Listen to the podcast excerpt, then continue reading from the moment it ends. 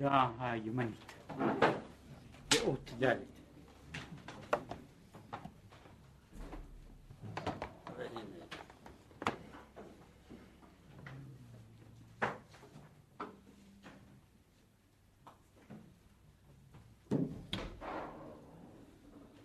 כן, אנחנו כעת מדברים על העניין ועל המהות של שבת ואמרנו בזה שבימות החול העבודה, בסדר העבודה של, של ימות החול הוא בזה שאנשים עמלים הן בגשמיות והן ברוחניות אה, כדי לתקן את המציאות של העולם.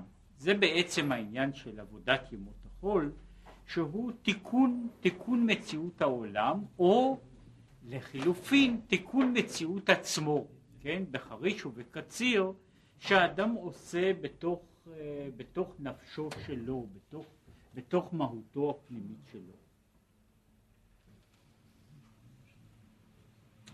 אבל ביום השביעי תשבות. כי בו שבת מכל מלאכתו. והעניין, דבימות החול, הגם שעל ידי המצוות מעשיות, נתעורר העלם עונג העליון לבוא לידי גילוי אור בגן עדן והלאה והלאה. אם כן, בימות החול אנחנו עושים את ההתעוררות, את ההתעוררות, התערותא דלתתא כדי למשוך ולהביא את גילוי האור של מעלה, מכל מקום אנחנו עושים רק את העבודה, אבל הדברים הללו אינם מגיעים לידי גילוי. עד השבת, לא בא ממש על ידי גילוי עד השבת, אלא הוא מוכן ועומד לבוא לידי גילוי, ועדיין הוא בהיעלם. אבל בשבת כתיב, וקראת לשבת עונג. שבא העונג העליון לידי גילוי ממש. שהרי מה שהנשמות נהנים מזיו השכינה הוא גם כן בשבת דווקא. כמו שכתוב, והיה מדי חודש בחודשו ומדי שבת בשבתו יבוא כל בשר להשתחוות לפניי. אם כן יוצא שמדובר כאן לא רק בעולם תחתון אלא גם בעולם עליון מדי חודש בחודשו, מדי שבת בשבתו, יש התעוררות והעלאה ושם הנשמות מקבלות את מה שמגיע ומה ששייך להן. וכמו שכתוב בספר הבהיר, ויש שם תיאור שלם שיש עמוד שבו הנשמות עולות לגן העדן, לגן העדן העליון בכל שבת ושבת. והוא מפני שבשבת בא העונג העליון לידי גילוי כנזכר לעיל. אם כן יש לנו ימות המעשה שבהם שהם ימי העבודה והעבודה כשלעצמה היא ביסודה העמל, ההכנה לדברים ואילו ביום השבת הדברים מגיעים לידי גילוי. אבל אמנם אין כל חדש בגילוי זה שמתגלה בשבת. שהרי כבר הוכן בחול, אלא שלא ירד למטה עדיין. אם כן, מה שקורה בגילוי בעונג שבת, עונג שבת איננו דבר הוויה בפני עצמה, כשם שמאכלי שבת אינם הוויה בפני עצמה, אלא הם יונקים ממה שנעשה בימות החול. מן ההכנה שבימות החול, אחר כך מגיע הדבר הזה לידי גילוי בשבת. אדרבה, כל מה שעשה, כל מה שיש בחינת גילוי עונג בשבת, אינו אלא ממה שנתעורר למעלה על ידי המצוות שעשה בחול, ולא יותר, כנזכר לעיל. וזה מה שכתוב, מי שטרח בערב שבת דווקא יאכל בשבת. אם כן, מי שטרח בערב שבת יאכל בשבת. כן, אין בן אדם מקבל שבת במתנה. מי שחי בגשמיות, יכול להיות הדימוי הזה, מאמר היינה מתאר אותו, על יהודי שהוא במשך כל ימות השבוע הוא כלב והוא הופך להיות בשבת למלך. כן? ברוחניות מי שהיה כלב כל השבוע אז הוא יישאר כלב גם בשבת אלא שהוא יהיה כלב שבתי. כן? אבל הוא לא יוכל להיות מהות אחרת משום שכל בעצם השבת היא ה... המסקנה של השבוע, כן? המסקנה של השבוע, הדבר שבו כל השבוע נקווה. ומשום כך, ככל שהיה בשבוע יותר, כך יהיה אה, בשבת יהיה יותר. ההבדל הוא רק שבימות החול העבודה היא בגדר של העמל, של ההתייגעות, של ה... של... שאדם, שאדם אין לו, אין לו זאת אומרת, אם אנחנו מדברים על הצד הגשמי, לאדם אין זמן כדי, כדי uh, ליהנות, וכל מה שהוא עושה הוא מכין וצובר עד שהוא מגיע לידי גילוי בתוך יום השבת. וזהו, וביום השביעי תשבות, במה שטרח בעבודה בחול, הרי הוא בא לידי גילוי בשבת. ואם כן, אם צריך לעבודה בשבת על דרך העבודה שבחול. משום, ולכן הוא אומר כל סוג העבודה שעובדים בשבת, שיש עבודת שבת, יש גם עבודת קודש של שבת, אלא שעבודת השבת אינה כדרך העבודה שבחול. בימות החול יש סוג אחר ואופן אחר של עבודה, בימות, ביום השבת יש בחריש ובקציר תשבות. כן? פירושו שעל דרך העבודה שבחול, שהיא בבחינת חרישה, להיות לב נשבר ונדכה, ובבחינת התהפכה, התקפיה, כן, כל ימות השבוע העבודה היא החרישה. החרישה שהיא שבירת הלב, כמו שהחרישה הגשמית היא שבירת הקרקע. אם כן אני שובר יש שבירת הלב, יש עבודה של תיקון, של בירור, של מיצוי. עכשיו, כל זה איננו בשבת, אלא בשבת העבודה היא בבחינת התענגות על השם, על ידי התהפכה חשוכה דלי נהורה.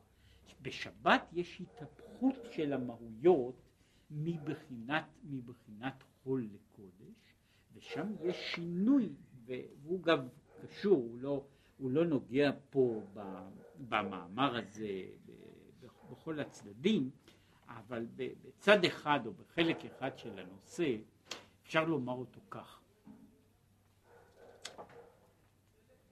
העבודה, אה, העבודה שבשבת, או מהות השבת, או מצוות השבת, הם במובן מסוים עומדים בניגוד לאלה של החול משום שאותם הדברים שבימות החול הם רשות, נעשים בימות, ביום השבת מצווה.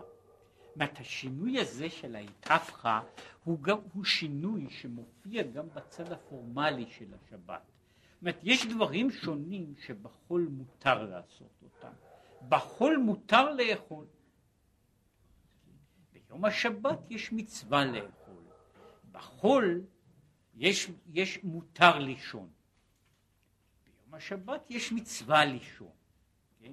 וכל כיוצא בזה. כלומר, מה שקורה הוא שבימות החול אני מתייחס למציאות, לחיי החולין, רק בבחינה של מכשיר.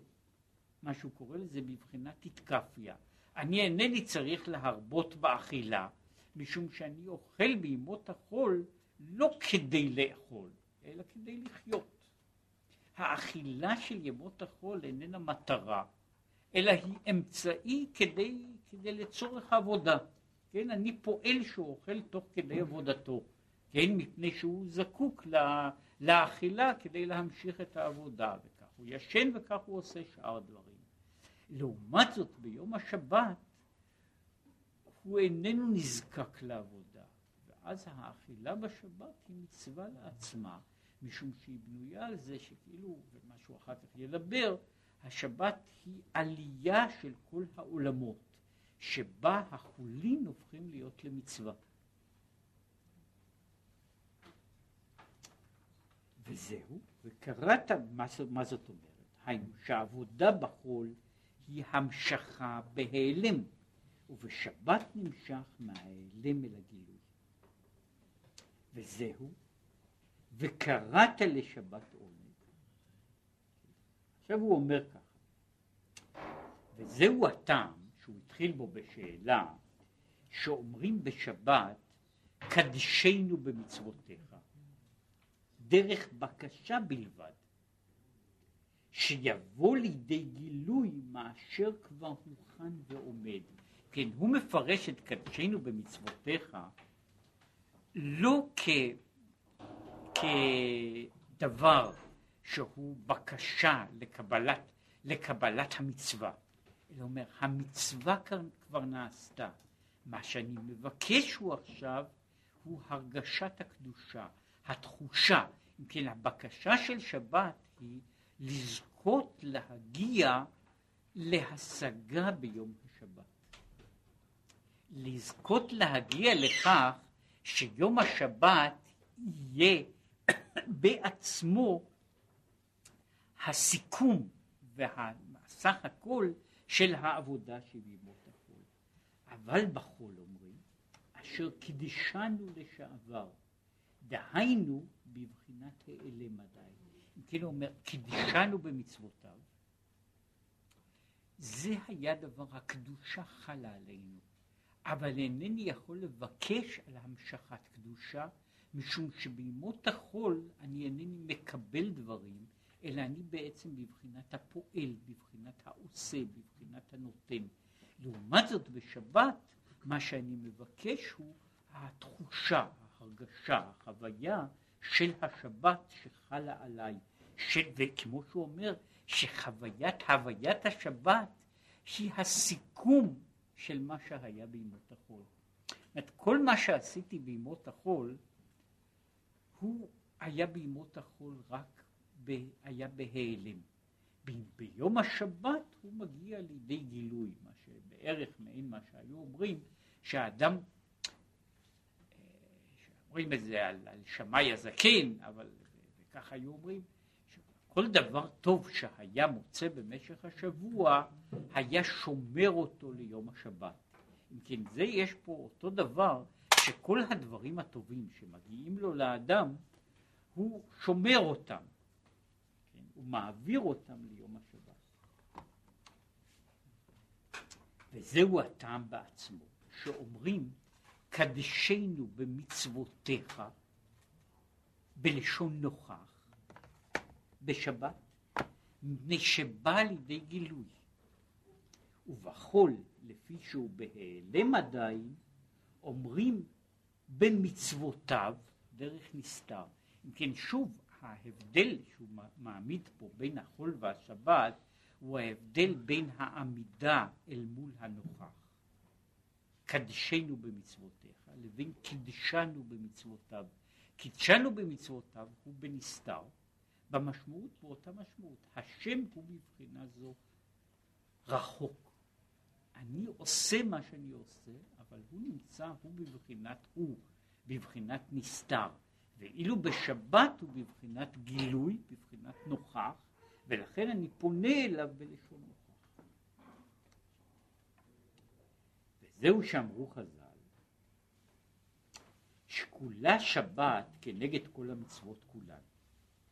מדוע? כי על ידי המצוות שעושים נשאר האור בהיעלם עדיין, והמשכתו בגילוי זהו על ידי שבת. כן, יש פה במובן הזה השבת היא שקולה כנגד כל המצוות, משום שאני מקבל במובן הזה, וזה, הדימוי הזה הוא כמובן ידבר בו, הוא חלק ממה שהוא דיבר קודם על, על uh, העולם הזה והעולם הבא. השבת היא מעין עולם הבא, לאמור היא זמן שבו אין עושים את העבודה אלא מקבלים את השכר. ולכן היא שקולה כנגד כל המצוות, במובן שהיא מקבלת מכל המצוות כולן. יש uh, סיפור מפורסם שהשתמשו בו לכמה, בכמה וכמה צדדים, אבל הוא מבטא, אני חושב, יפה מאוד את העניין הזה. אה, זה סיפור מפורסם שאני חושב שנמצא כבר בספרים מסוגים שונים אה, כבר יותר מאלף שנה. אה, מעשה במלך שציווה, נתן, נתן את העבודה לצייר את הארמון שלו לארבעה ציירים. כן? וכל אחד מהם עשה כמיטב יכולתו, שלושת, שלושה מן הציירים עשו כל אחד כמיטב יכולתו, כן, וציירו ככל האפשר. הצייר הרביעי התעצל או לא רצה או היה מה שהיה, ולבסוף כשהגיעו הדברים לידי זה, היה צריך למסור את העבודה, הוא עשה את הכותל שלו רק כראי. ולכן כאשר פתחו בסוף את כל, ה, את כל המסכים ואת כל הפיגומים, התברר שבכותל שלו רואים את שלושת הכתלים האחרים של הציירים האחרים. עכשיו במובן הזה השבת היא לכן ההשתקפות של השבוע. כל מה שנעשה במשך השבוע הוא הכל, כל זה נראה בשבת, כן? ובשבת אני רואה לפי זה את המכלול של השבוע כולו. אין כל מה שנעשה, כך שבבחינה זו השבת לא מתייגעת. השבת רק לוקחת ומשקפת את מה שהיה קודם לכן. היא, היא לוקחת את כל מה שהיה, כמו שאמרו בספרים, וזה אמר את זה בתחום אחר על אותו משל בעצמו, הרבי מריז'ין, אומרת, החובה היחידה שיש לראי במקום הזה הוא להיות הוא להיות נקי. הוא, הראי איננו צריך לעבוד לקיים, כדי להיות מצויר. להפך, ככל שהוא יצייר יותר על עצמו, הוא ימנע מלש, מלשקף את היופי, אבל הוא צריך להיות נקי. כן? וכאשר הוא נקי, הוא יכול לשקף את כל מה שהיה קודם לכן. עכשיו, מוסיף פה הנכד. אפשר לומר דוגמה לדבר. זאת אומרת, הוא מזיז קצת, מסיט קצת את הנושא באופן כזה. על דרך מה שאמרו חז"ל בראש פרק ו' בברכות, אשר פרשת והיה עם שמוע נקראת עדיין אין עושים רצונו של מקום. שם הוא מחלק בין פרשת שמע, שבה עושים רצונו של מקום, ופרשת והיה עם שמוע שעליה נאמר שאין עושים רצונו של מקום, שהרי שלכן נאמר בה ואספת דגניך ותירושך ויצריך וכולי. אם כן בפרשה הזו של והיה עם שמוע מוזכר שצריך לעבוד. בפרשת שמע לא מוזכר שצריך לעבוד. עכשיו הוא אומר, אם כן עיין שם. השאלה היא איך אפשר לומר שפרשת והיה עם שמוע מדברת כשאין עושים רצונו של מקום. הרי נאמר בה אם שמוע תשמעו אל מצוותיי. כך היא מתחילה, אם כן, איך אפשר לדבר על זה ולומר שפרשת והיה עם שמוע היא מדברת על אין עושים רצונו של מקום. הרי כפירושה, כמשמעה, היא מדברת בדיוק על הזמן שעושים רצונו של מקום. אלה צריך לומר.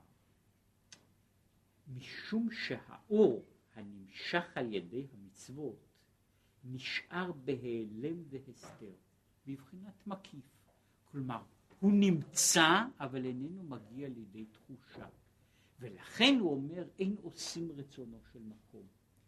אבל להיות עושים רצונו של מקום, כהיינו, שנמשך ומאיר מבחינת סובב כל עלמין, מבחינת מקיף, בבחינת ממלא כל עלמין, בבחינת אור פנימי, שמתייחדים האור מקיף עם האור פנימי, לכן נקראים עושים רצונו של מקום. או, הוא פה, הוא מיד מסביר מה זה נקרא עושים רצונו של מקום, על דרך הסוד.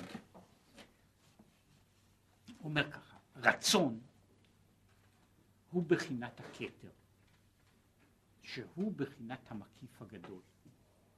המקיף הגדול. עכשיו, המקום הוא בדיוק ההגדרה של המלכות, של העולם, של המציאות שלנו.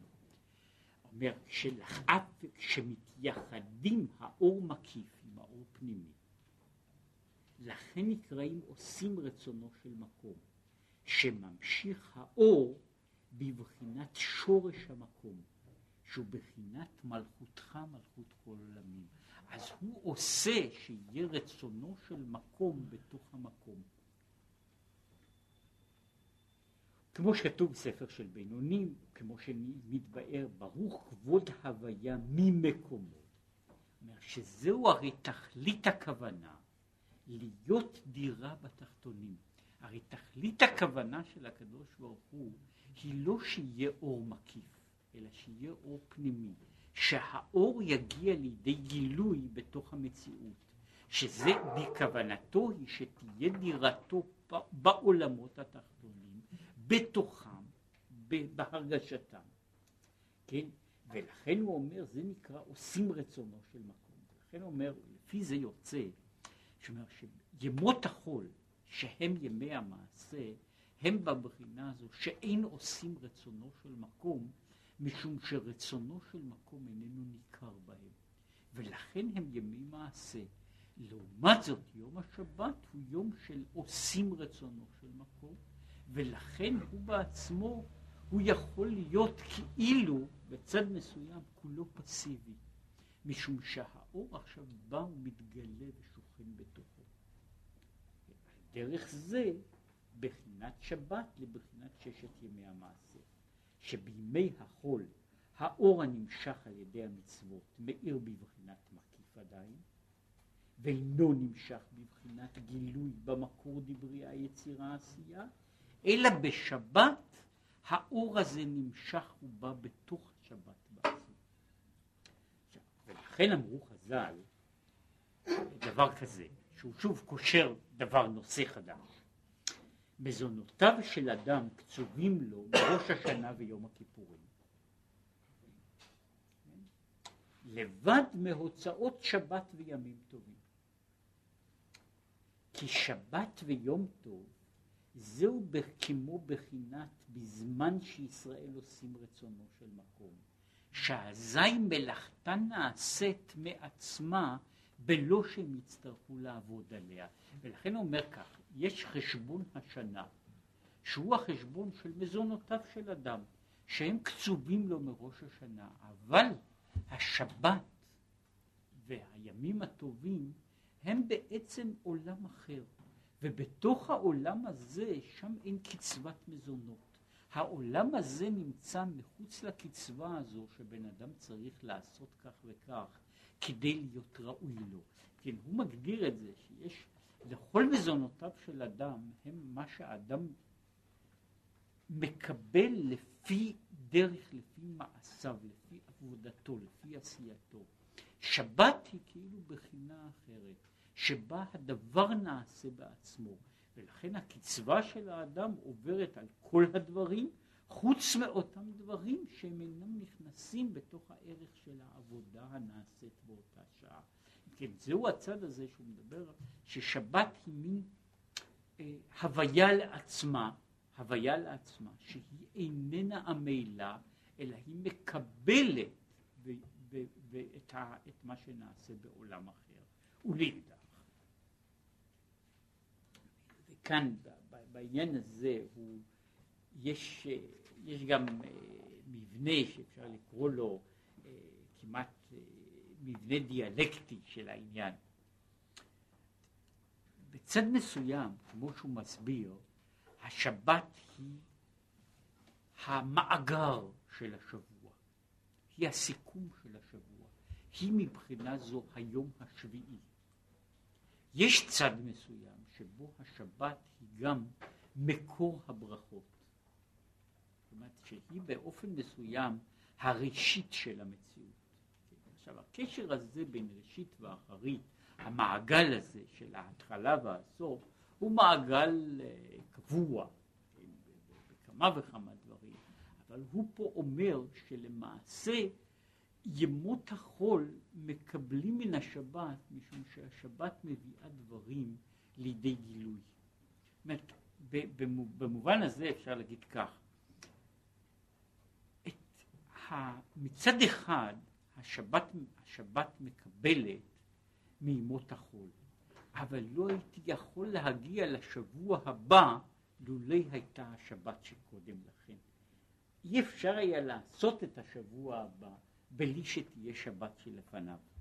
ואף על פי שהשבת הזו היא סיכום, אבל היא מצידה באשר היא גילוי של דברים, היא נותנת את הכוח, את ההשפעה, בשביל להמשיך לחיות במשך השבוע הבא. זה היה בבחינה הזו של שבת. וכמו שאמר, בצד מסוים, השבת היא בעצם מעין עולם הבא. יש בה תכונות עולם הבא בצד הזה שהיא כל כולה עונג. כן, שהמוטיב המרכזי שלה הוא כמו בגן עדן. כן, היא עונג. עכשיו, הלאה מזה. והנה ידוע, דבכל התחברות עליון ותחתון, צריך שיהיה מי שמחבר אותם. כנזכר לעיל, כאשר צריכים שני עולמות להתחבר, כאשר עולם עליון ועולם תחתון צריכים להתחבר זה עם זה, צריך שיהיה משהו שמחבר ביניהם. הוא מדבר על זה בכלל, שכל שני דברים שאינם בעצם מהותם תואמים, זקוקים לחיבור. כן? והם אינם יכולים אה, להתאחות מצד עצמם. הם זקוקים, ולה, וככל ששני הדברים הם רחוקים יותר זה מזה, החיבור צריך להיות חזק יותר ומשמעותי יותר. ולעניין הזה שלנו, החיבור בין עליון ותחתון הוא, מצד אחד אנחנו מכירים אותו, הוא דבר מאוד קבוע, אבל הוא גם כן זקוק מפני שהעליון והתחתון צריכים איזשהו שהוא סוג של מה שקוראים אינטרפייס. זאת אומרת, הם צריכים אה, דבר שיוכל לחבר בין, בין זה לזה. וכאשר הדבר הזה איננו מצוי, העליון והתחתון אינם, אינם מתחברים. אם, אם להגיד את זה בלשון אחרת, העליון והתחתון אינם מתחברים מפני שהם לא יכולים לדבר זה עם זה. אין להם קומוניקציה. זאת אומרת, כדי שתהיה להם קומוניקציה, יש צורך שיהיה איזשהו ממוצע שבו הדברים הללו זורמים.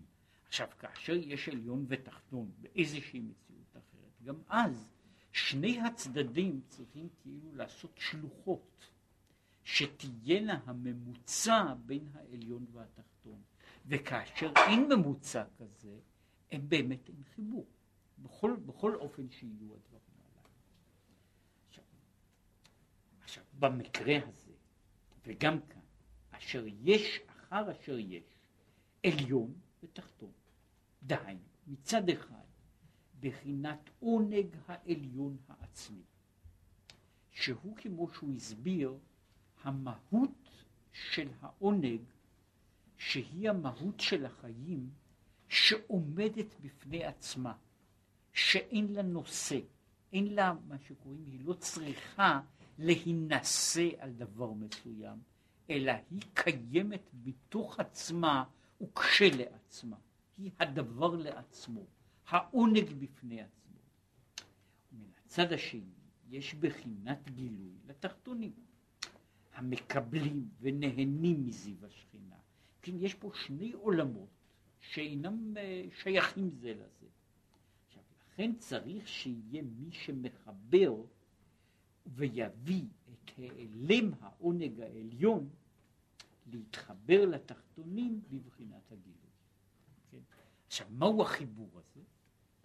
והמחבר הוא בחינת תפילה. כן? התפילה היא החיבור שיש בין העולם, בין העולם העליון והעולם התחתון.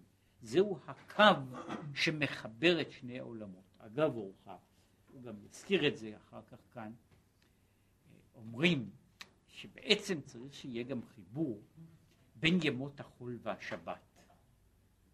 וכתוב כאין זה שזמן התפילה הוא השבת של כל יום. זאת אומרת שבכל יום יש לו שבת קטנה, והשבת של כל יום היא התפילה. ויום השבת הוא יום, ש... הוא יום שמתחבר, שבמובן הזה התפילה היא זו שמחברת את ה... מה שהוא קורא לו, את העובדין בחול, את מעשה החול עם עונג השבת.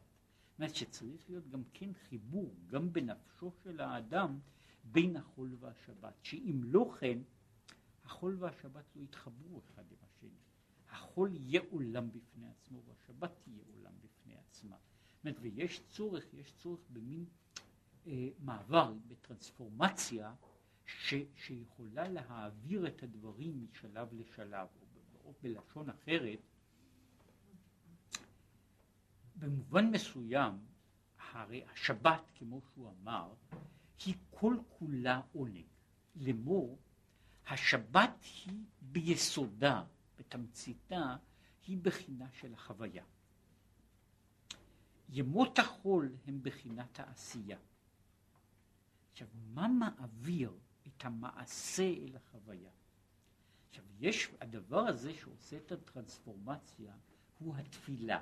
שהתפילה של החול מצד אחד היא מעוגנת בתוך יום החול ובתוך מעשה החול, אבל מן הצד השני התפילה מעלה, החול איננו רק מעשה, החול מעשה מזדקק, מתמצא, מגיע לאיזושהי נקודה של רוחניות בתוך, בתוך התפילה, ומשום כך התפילה היא הממוצע שיש בין שבת לחול, שיש איזשהו קו מחבר ביניהם שמעביר את המעשה של, של השבת אל, אל, אל מעשה של החול אל העונג של השבת.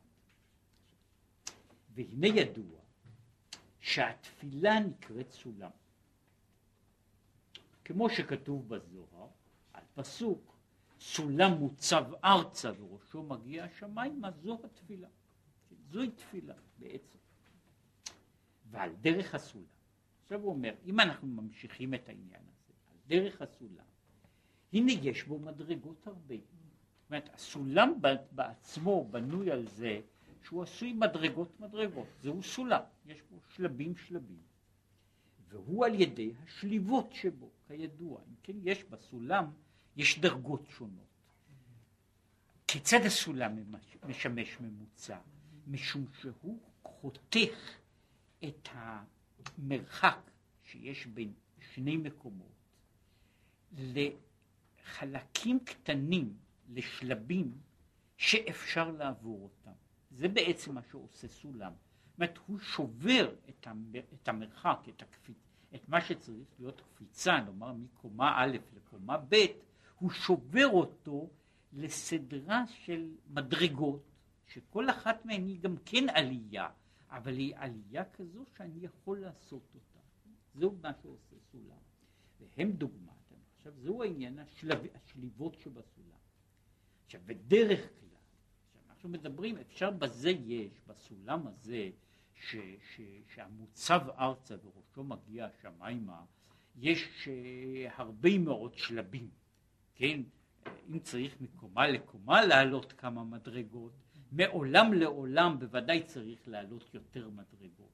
עכשיו, אבל באופן כללי, דרך כלל, הנה ארבע עולמות יש. כשאנחנו מדברים על חלוקת העולמות בין מעלה ומטה, מדברים על ארבעה עולמות, אצילות, בריאה, יצירה, עשייה, כידוע. והן דוגמת ארבע שליבות בסולם, להיות שהן זה למעלה מזה.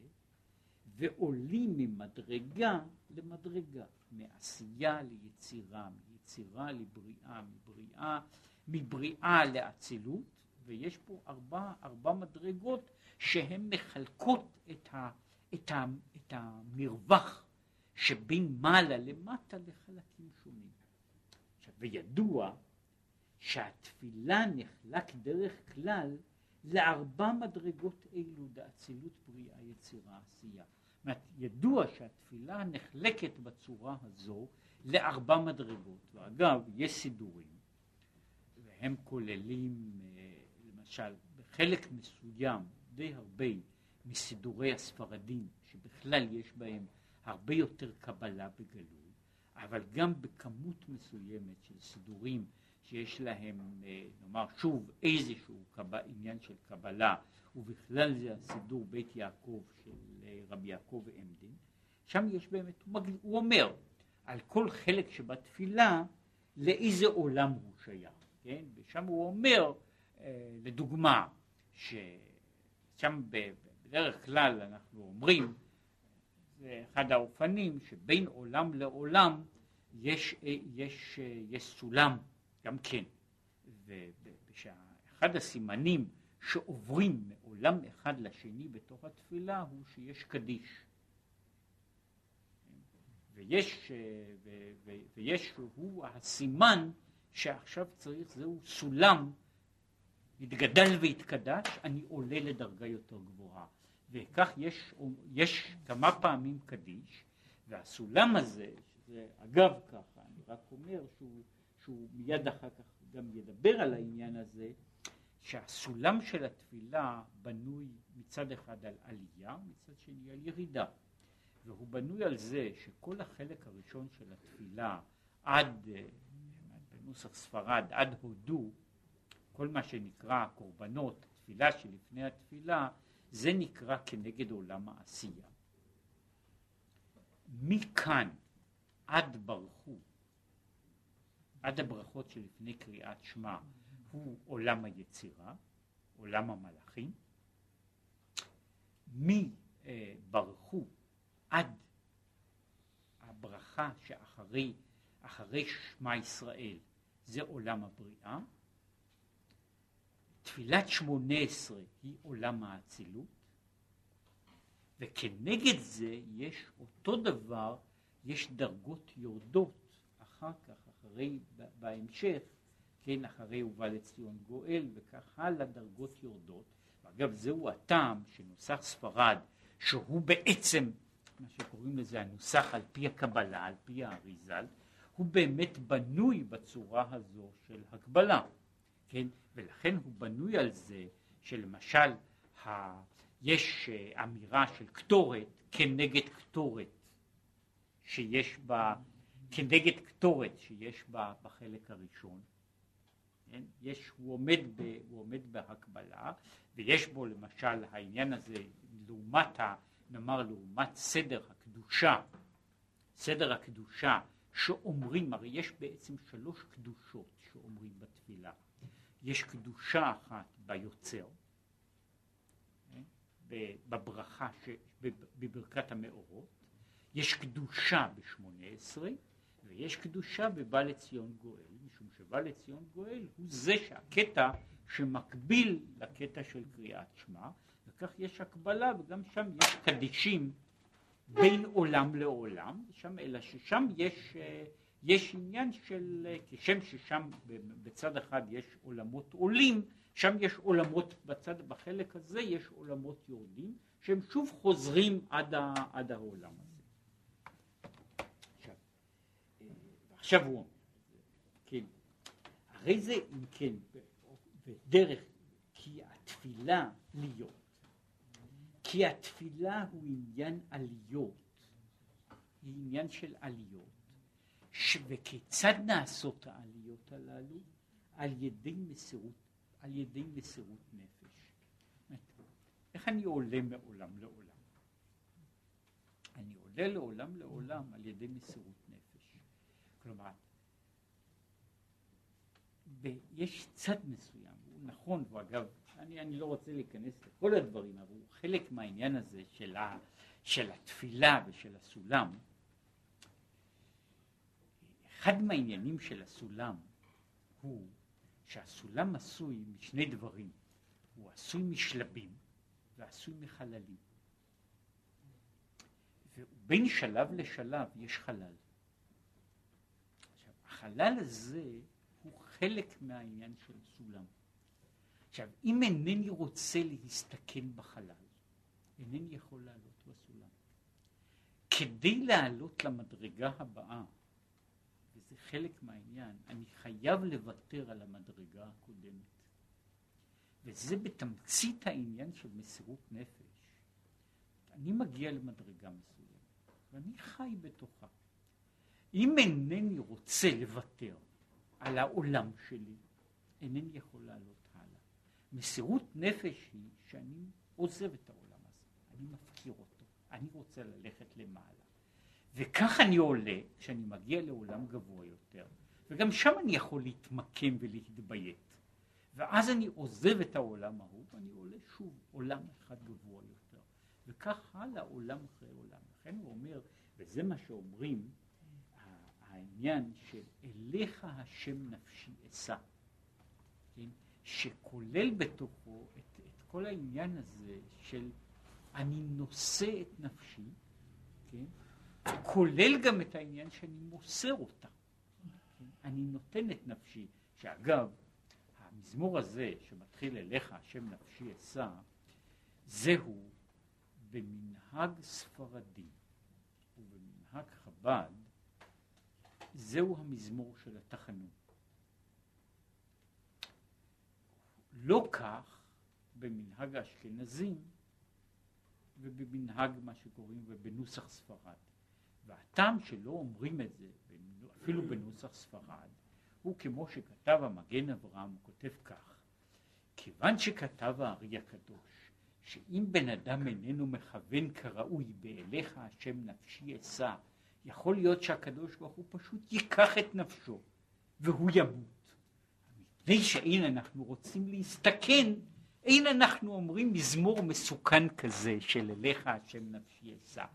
אף על פי שאני לא רואה שהבריות, גם אלה שאומרים אליך השם נפשי אשא, שהם מתים בכלות הנפש, כן? הם אינם נראים ככה, בכל אופן המנהג, מנהג האשכנזים שרוצים להיות יותר בטוחים הוא שלא אומרים אותו, כן? ועובדה תפתחו בכל סידור, תראו שלא אומרים אותו, חוץ מ... אמרתי מנהג ספרדי אומר אותו, וגם אה, במקרה זה גם הנוסח הבד אומר אותו, את המזמור הזה כן, אבל הוא אומר, זהו בעצם המזמור שהוא מדבר על עליית הנפש. אליך השם נפשי אשא, אני מפקיר אותה ועולה יותר גבוה. כן? במובן הזה, מה שאמרתי, הדימוי של הסולם, אני עובר ומוכן להסתכן בחלל שבין המדרגות, בחלל שבין שליבות הסולם. ובעלייה הזו אני עולה דרגה מעל דרגה.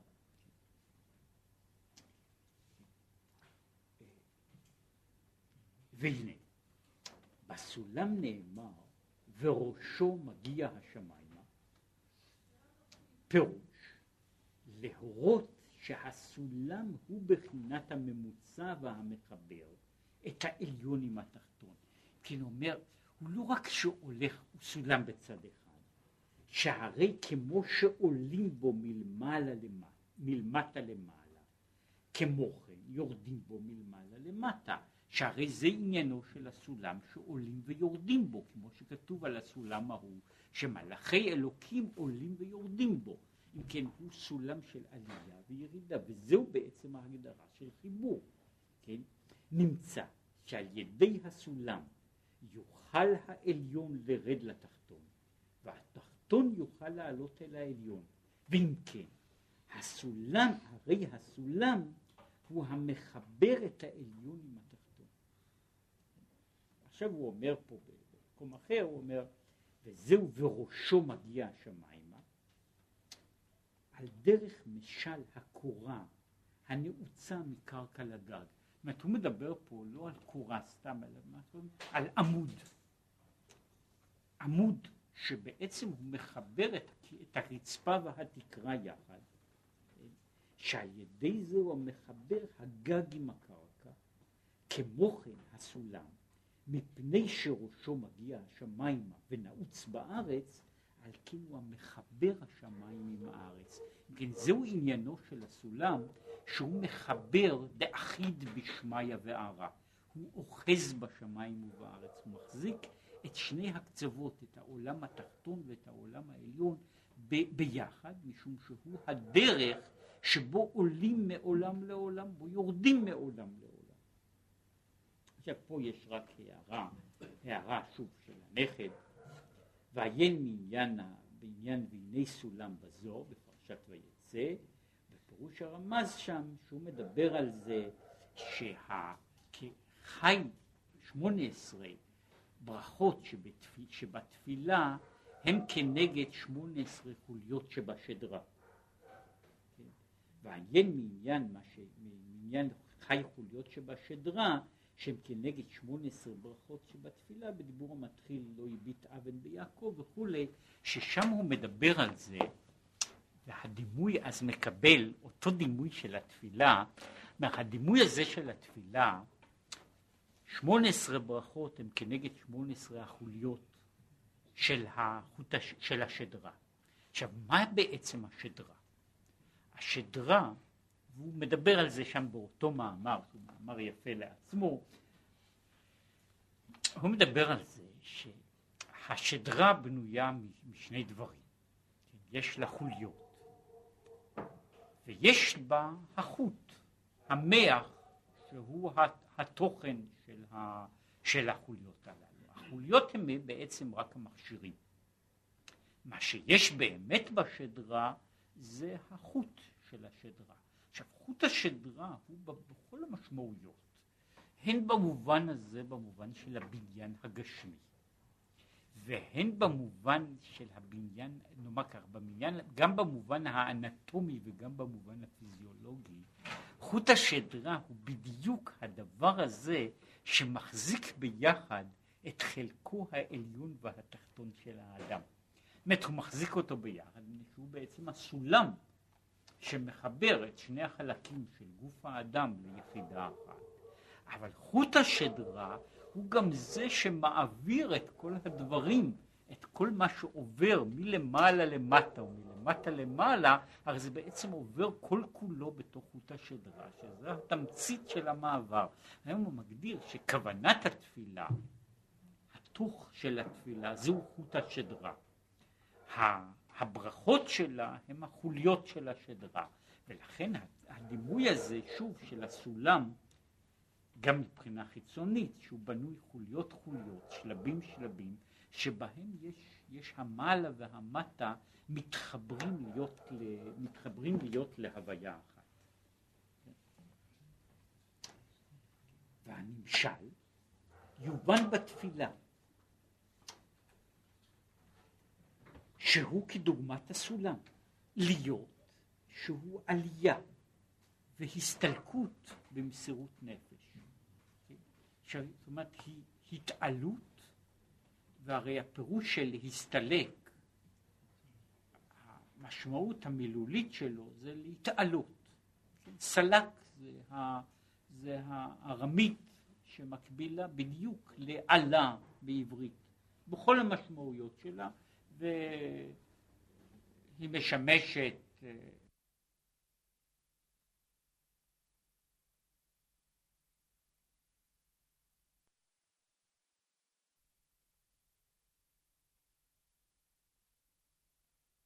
מצד אחד התעלות, עלייה למעלה, הסתלקות היא גם זה שאני מסלק את עצמי ממקום אחד. הנה, הנקודה היא פה שההסתלקות במובן של התעלות, היא דורשת לפחות לגבי האדם את הצד האחר. כדי לעלות אני צריך גם להסתלק מכאן. זה אותו דבר שהוא דיבר בו על מסירות נפש. אינני יכול להחזיק בצד זה, אינני יכול להחזיק בשני הצדדים. זה דבר שהוא חשוב לגבי כמה וכמה עולמות וכמה וכמה מדרגות, הוא נכון לגבי כל עלייה. בכל מקום שהוא, שאי אפשר לעלות למדרגה אחרת בלי שאני עוזב את המדרגה הקודמת. ולפעמים העזיבה הזו היא תהליך מאוד כואב. זאת אומרת, יש עזיבה שהיא היא כאילו הולכת מאליה. פעמים שהעזיבה הזו, ההסתלקות, היא תהליך רצוני מודע ולא תמיד תהליך נעים. וכשאדם רוצה כאילו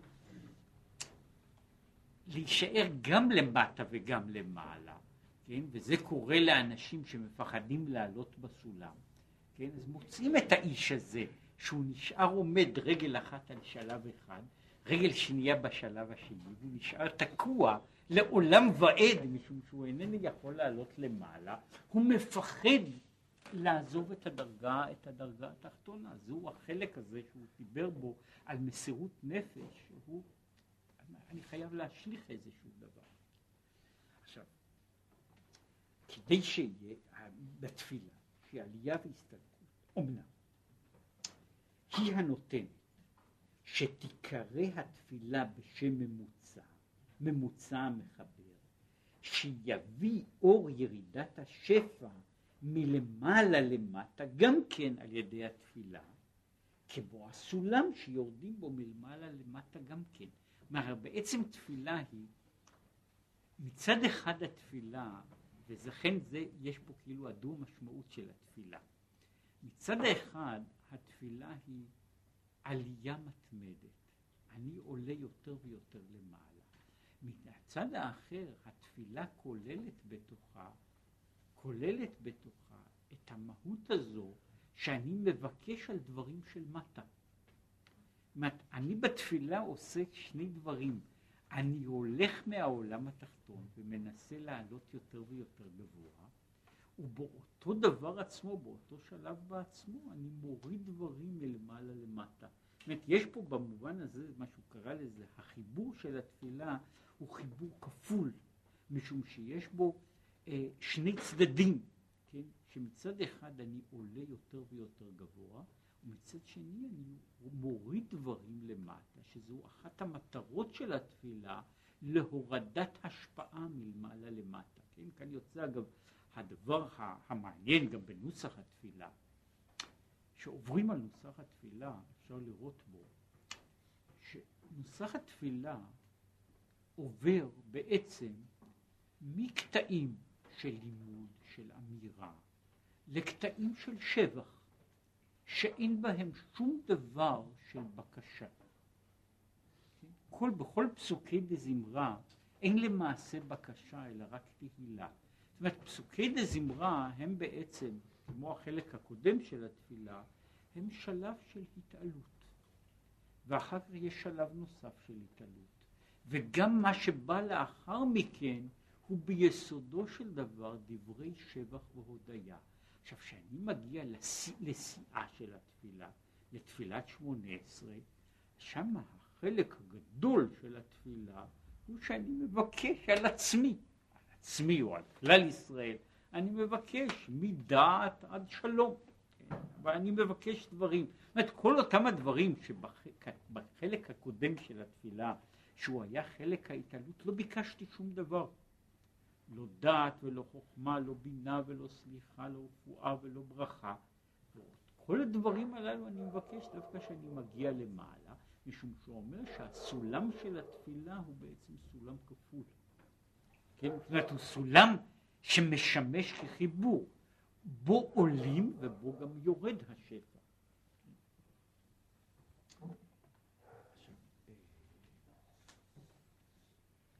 ועיין במה שכתוב וזהו הטעם שהתפילה נקראת עטרה. התפילה נקראת בעצמה עטרה, כתר.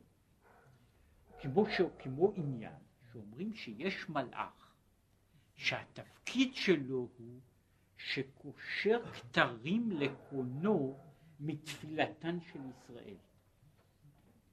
אם כן יוצא שהתפילה של ישראל היא כתר, והמלאך הזה קושר כתרים לקדוש ברוך הוא מן התפילות הללו. זאת אומרת שכל תפילה היא בעצם העניין הזה של כתר.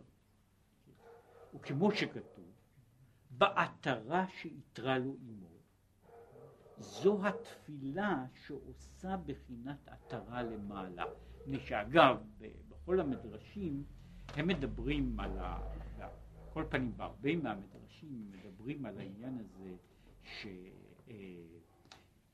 שבכמה בכמה וכמה מקומות הם מדברים פה על אימו בדיוק כמו, וזה אגב אותו שורש, כמו אומו, כמו לאומו. עטרה שאיתרה לו אמו זה כמו שעטרה שאיתרה לו לאומו, כן? שזה בפירוש אותו, אותו שורש בעצמו, כן? של כמו שאומרים למשל בהושענות, אום אני חומה, כן? שזה במובן הזה הלאום, כן? אם כן זה ה... זהו העניין הזה של, של עטרה שאיתרה לו אמו. אם כן, מהי עטרה שאיתרה לו אמו? שאימו זו כנסת ישראל, קושרת לו כתרים, היא עושה לו עטרה. עכשיו הוא אומר משהו על העטרה, שהוא מגדיר מה עניינה של התפילה. והנה העטרה, היא נתונה על הראש למעלה. מהי עטרה? עטרה נתונה על הראש מלמעלה. למעלה ממנו. ממה עשויה העטרה? מאבנים טובות ומרגליות, כידוע. עכשיו הוא אומר ככה, והנמשל יובן למעלה.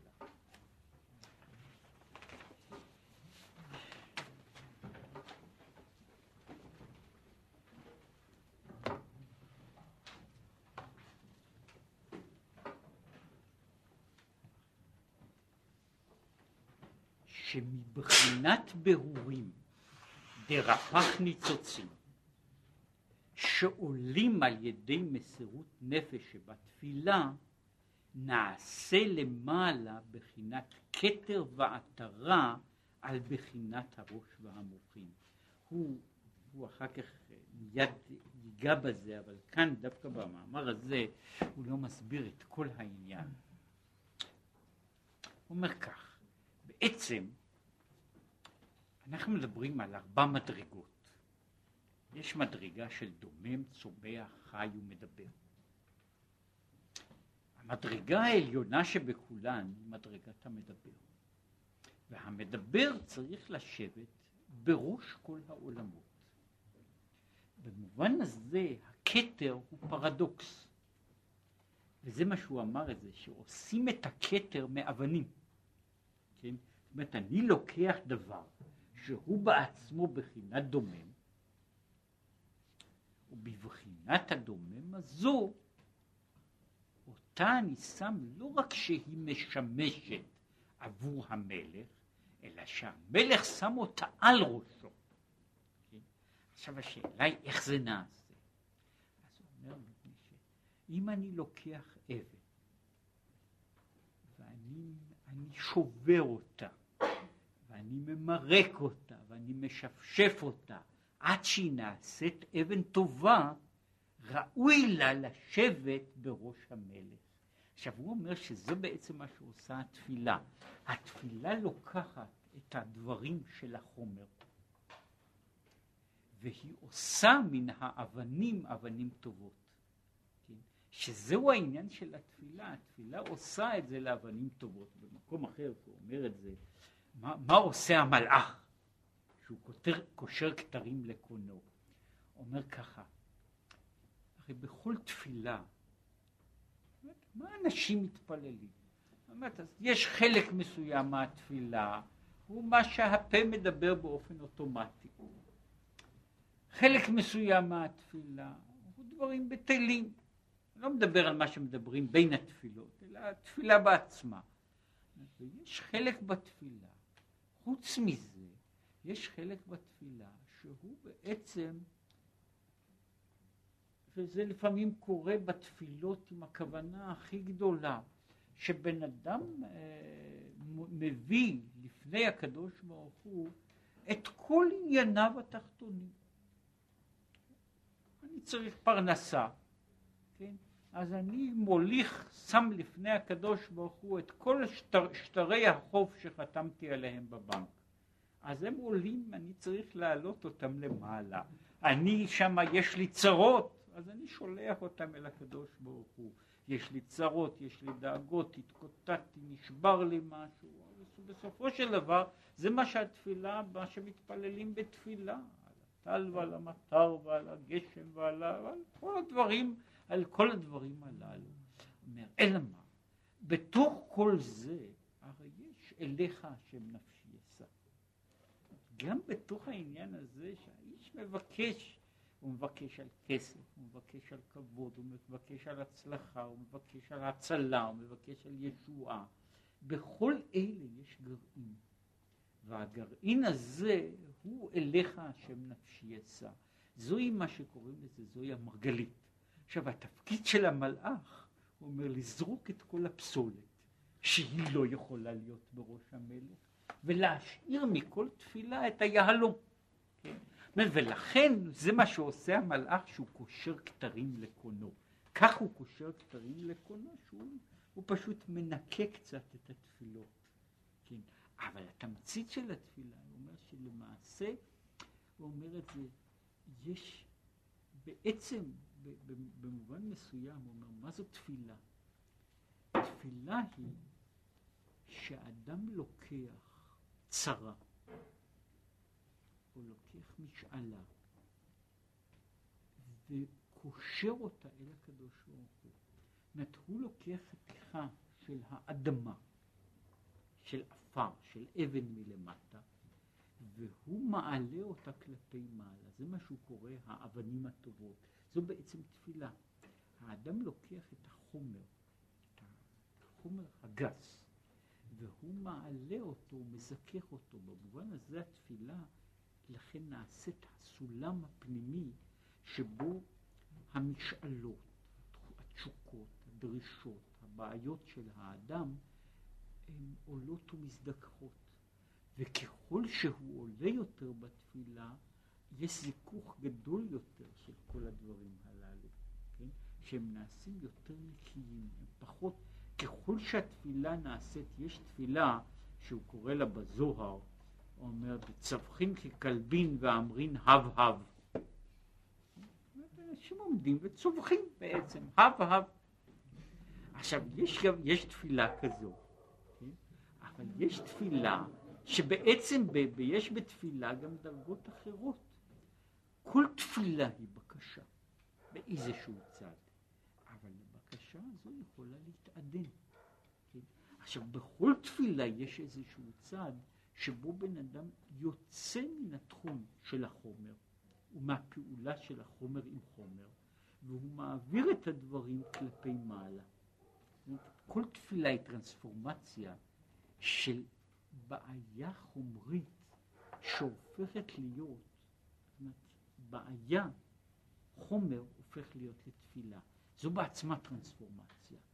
ויש דרגות שאנשים מעלים אבנים יותר מלוטשות, יותר יפות, יותר זכות, כן? אבל כל אלה הם תהליך אחד של עלייה למעלה, שעל ידי זה נהיה, משום, שעל אותם הניצוצות שעולים על ידי מסירות נפש שבתפילה, מזה נעשה למעלה בחינת כתר והעטרה עם בחינת הראש והמוחין.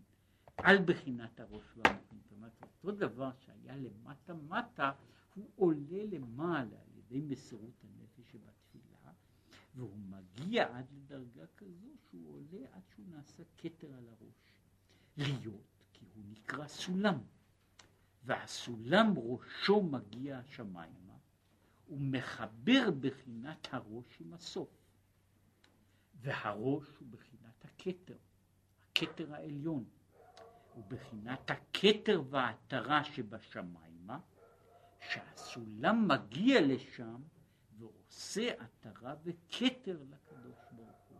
אז זהו העניין הזה שהתפילה היא בעצמה הדבר הזה שהוא רגליו, הוא מוצב ארצה וחי בתוך האדמה, ומן השני ראשו מגיע השמיימה שהוא נעשה עטרה לקדוש ברוך הוא, שזה מה שהוא קורא לזה, זה מהמלכות שבמלכות דעשייה עד למדרגה של כתר עליון שהוא עולה ונעשה כתר בראש אלוקיי, זהו בעצם העניין